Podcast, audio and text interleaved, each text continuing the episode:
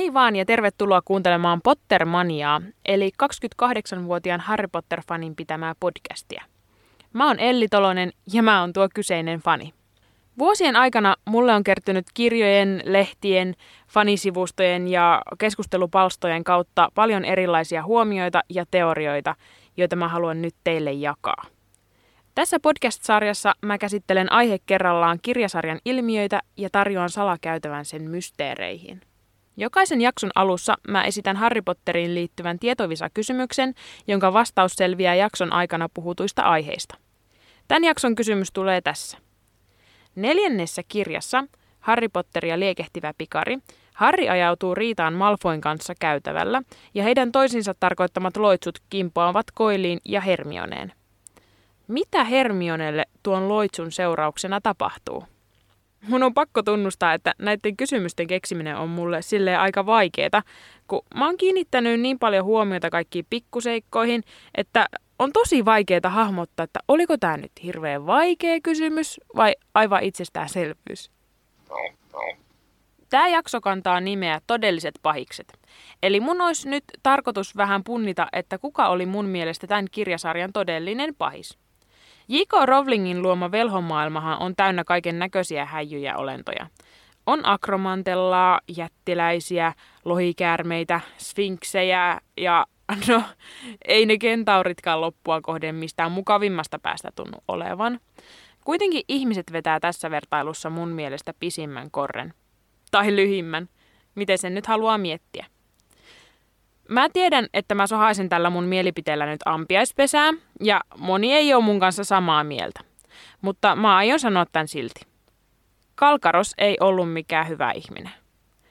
Mun teoria on, että jos tämä kirjasarja olisi jatkunut ja Kalkaros ei olisi kuollut, niin kaikki lukijat olisi kerenneet todeta tämän saman asian vielä moneen kertaan. Hän kuoli kuoleman ja paljasti siinä samalla kertaa suurimman salaisuutensa, ja siksi hänestä pidetään niin paljon.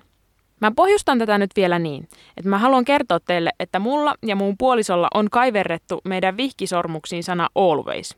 Joten mä en missään nimessä sano, että Kalkkaroksen tarina ei olisi aivan huikea ja loistava osa koko kirjojen kokonaisuutta. Mä en myöskään sano, etteikö olisi liikuttavaa, että hän oli koko elämänsä salaa rakastunut Harrin äitiin Liliin. Mutta sen mä sanon, että hänelle annetaan aivan liikaa anteeksi tämän asian takia. Koska se tilannehan meni niin, että hän oli itse omalla huonolla käytöksellään ajanut Lilin pois lähipiiristään.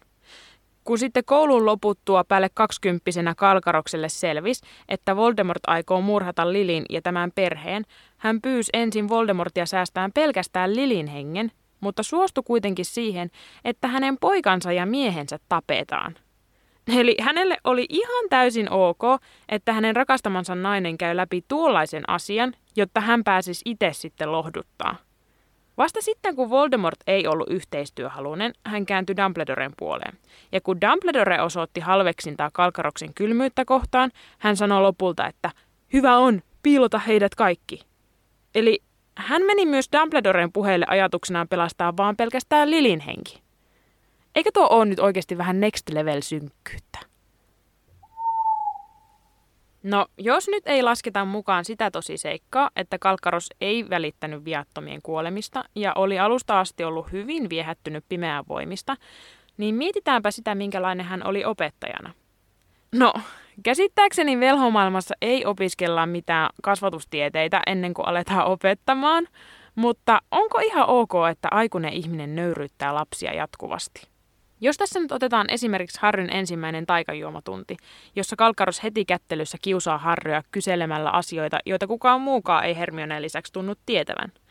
Hän ei ole tätä ennen koskaan edes keskustellut Harryn kanssa, mutta on silti jo valmiiksi päättänyt vihata häntä, koska hän näyttää ihan isältään. Ei oikein kuulosta aikuisen ihmisen ajattelutavalta. Olisi tehnyt hänelle varmasti ihan hyvää käydä juttelemassa jonkun ammattilaisen kanssa tästä asiasta. Tuossa ensimmäisessä oppitunnissa on muuten yksi hauska yksityiskohta, joka mun on pakko mainita tässä samalla. Kun Kalkkaros kyselee Harrilta vaikeita taikajuomiin liittyviä kysymyksiä, niin yksi niistä on, että mistä lähtisit hakemaan, jos pyytäisin sinua tuomaan minulle besoaarin? No, Harry ei tietenkään osaa vastata tähän, joten Kalkkarus vastaa itse kysymykseen, että pesoaari on kivi, joka löytyy vuohen vatsasta ja joka pelastaa useimmilta myrkyiltä. Reilut viisi vuotta kuluu ilman, että pesoaaria mainitaan, mutta kuudennessa kirjassa Harry törmää käsitteeseen uudelleen puoliverisen prinssin, eli Kalkkaroksen vanhassa oppikirjassa, ja päätyy lopulta pelastamaan sillä Ronin hengen, kun tämä on juonut myrkytettyä simaa professori Kuhnusarvion huoneessa. Enpä olisi oikeasti arvannut, että tuo tieto osoittautuu erittäin tärkeäksi silloin, kun luin ensimmäistä kirjaa ensimmäistä kertaa. Mikä tekee Kalkkaroksesta mielenkiintoisen hahmon, on se, että loppuun asti on epäselvää, että kenen puolella hän oikeasti todellisuudessa on. Hänen päätavoitteensa tuntuu jatkuvasti olevan se, että Harry saa potkut tylypahkasta. Jos hän kerran on niin täysin hyvien puolella ja haluaa suojella Lilin poikaa, niin miksi ihmeessä hän toimii näin? Jos Harry tosiaan olisi saanut potkut koulusta, hänen taikasauvansa olisi silloin katkaistu, eikä hänellä olisi ollut yhtään mitään toivoa kukistaa Voldemorttia. Se kai on jotenkin ymmärrettävää, että Kalkkaros ei tykkää Harrista tämän isän vuoksi, mutta miksi ihmeessä hän purkaa raivoa myös Hermioneen, joka on ihan kympin oppilas? Hänen käyttäytymisessä ei ole oikeasti mitään järkeä, sillä hän suuttuu, kun joku ei tiedä vastausta, mutta hän myös suuttuu, jos joku tietää kaikki vastaukset. Ainoa logiikka tässä on se, että hän ei pidä kenestäkään rohkelikkotupaan kuuluvasta. Ja ilman, koska mäkään en pidä hänestä, kun mäkin kuulun Pottermoren testin mukaan rohkelikkoon. Neljännessä kirjassa on eräs tilanne, jossa Kalkkaros suorastaan kuvottaa mua käytöksellään. Ennen ensimmäistä kolmivelhoturnajaisten koitosta koko koulu tuntuu olevan Harria vastaan. Yhtenä päivänä Harri ajatuu Malfoin kanssa riitaan ennen taikajuomatuntia ja heidän toisinsa tarkoittamat kiroukset sinkoavat Hermioneen ja Koiliin. Hermioneen hampaat alkavat saman tien kasvaa kauheata vauhtia, ja siinä vaiheessa kun Kalkkaros saapuu paikalle, niin hän ei voi enää edes peittää niitä käsiensä avulla. Tässä vaiheessa Kalkkaros näkee Goilin paiseisen naaman ja käskee hänet sairaalasiipeen. Kun Ron sitten pakottaa Hermionen näyttää valtavat etuhampaansa, Kalkkaros vaan hymyilee ja sanoo, että ei huomaa mitään eroa. Siis Herttinen! Hermione on oikeasti 14-vuotias teinityttö, jota on koko kouluaikansa kiusattu valtavista etuhampaista, ja opettaja, jonka pitäisi olla turvallinen aikuinen, vaan jatkaa tätä kiusaamista ja vie sen jopa pidemmälle kuin kukaan koskaan aiemmin. Lopulta tämä tilanne raukeaa sillä, että Hermione juoksee itkien pois paikalta. No, ei jotain huonoa, että ei jotain hyvääkin. Kun sairaalasiiven Matami Pomfri pienentää Hermionen hampaita, hän antaa niiden kutistua aiempaa pienemmiksi. Ja se on viimeinen kerta, kun Hermionea koskaan haukutaan isoiden hampaidensa vuoksi. Mä oon keskustellut Kalkkaroksesta useiden muiden Harry Potter-fanien kanssa, ja yksi mun ystävä sanoi kerran puolustukseksi, että no hei, kaikissa meissä on se pimeämpi puoli. No on joo varmasti, mutta ei näin pimeä. Siirrytäänpä sitten selkeästi suurimpana pahiksena tunnettuun henkilöön, eli Voldemorttiin. Kun kuudennessa kirjassa Dumbledore näyttää Harrylle ajatuseulan avulla pätkiä Voldemortin menneisyydestä, käy selväksi, että hän on lapsesta asti ollut aika pahan suopa, ja että hänen oikeustajunsa on jollain tavalla nyrjähtänyt. Eiköhän jokainen lapsi ole joskus toivonut, että voisi puhua eläinten kieltä, koska se olisi hauskaa. Mutta Voldemort näki sen heti vaan aseena vallankäyttöön, vaikka hän oli itsekin vasta pieni lapsi siinä vaiheessa. Voldemort on koko kirjasarjan ajan avoimesti julma ja vaarallinen, mutta sen takia mitkään hänen tekonsa ei olekaan kovin yllättäviä. Viimeisen kirjan loppuvaiheella Harry, Ron ja Hermione murtautuvat Irvetaan ja varastavat sieltä yhden hirnyrkeistä, puskupuhin kupin. Tällöin Voldemortille selviää, että Harry tietää hirnyrkeistä ja hän joutuu niin silmittömän raivon valtaan, että tappaa kaikki, jotka jäävät huoneeseen. Silloin hänen uskollisimmat palvelijansa Lucius Malfoy ja Bellatrix Lestrange ryntäävät ulos huoneesta, sillä myös he tietävät isäntänsä voivan tehdä ihan mitä vaan. Kuudennessa kirjassa Dumbledore mainitsee Voldemortin muuttuneen koulusta päästyön koko ajan vähemmän ja vähemmän ihmismäiseksi. Ja pian selviää sen johtuvan hirnyrkeistä. No, hirnyrkit on esineitä tai asioita, joihin säilötään palanen sielua. Kirjasarjassa ei kerrota, kuinka hirnyrkki tehdään, mutta lukijoille annetaan ymmärtää, että se on äärimmäistä pahuutta, johon liittyy myös murha. niin kauan kuin sieluun palasia on jossain säilyttynä, ei tuo ihminen voi kuolla. Voldemort oli siis tehnyt itsestään niin kuolemattoman kuvaa on mahdollista. No se, mikä mua tässä mietityttää, on se, että kirjoissa puhutaan koko ajan siitä, kuinka Voldemort jakoi sielunsa näin ja näin moneen osaan. Mutta vanhana matematiikkanörttinä mä aloin heti tekemään laskutoimituksia. Eikö se nimittäin mene niin, että jos hän ensin jakoi sielunsa kahtia, hänen ruumiisensa jäi tuolloin puolikas sielu. Eli 0,5 sielua tai 1 kautta 2 sielua, miten se nyt haluaa sanoa. Kun hän sitten jakoi tuon puolikkaan sielunsa toisen kerran kahtia, hänelle jäi alkuperäisestä sielustaan enää 0,25 sielua, eli 1 kautta 4 sielua. Mun laskutoimituksen mukaan siinä Voldemortissa, joka lopulta osallistui Harryn kanssa lopulliseen kaksintaisteluun, oli jäljellä enää vain 1 kautta 128, eli 0,0078 alkuperäistä sielua. Ei ihme, että alkoi tulla vähän virheitä ja meno oli holtitonta. Hän oli siis kirjaimellisesti mielipuoli.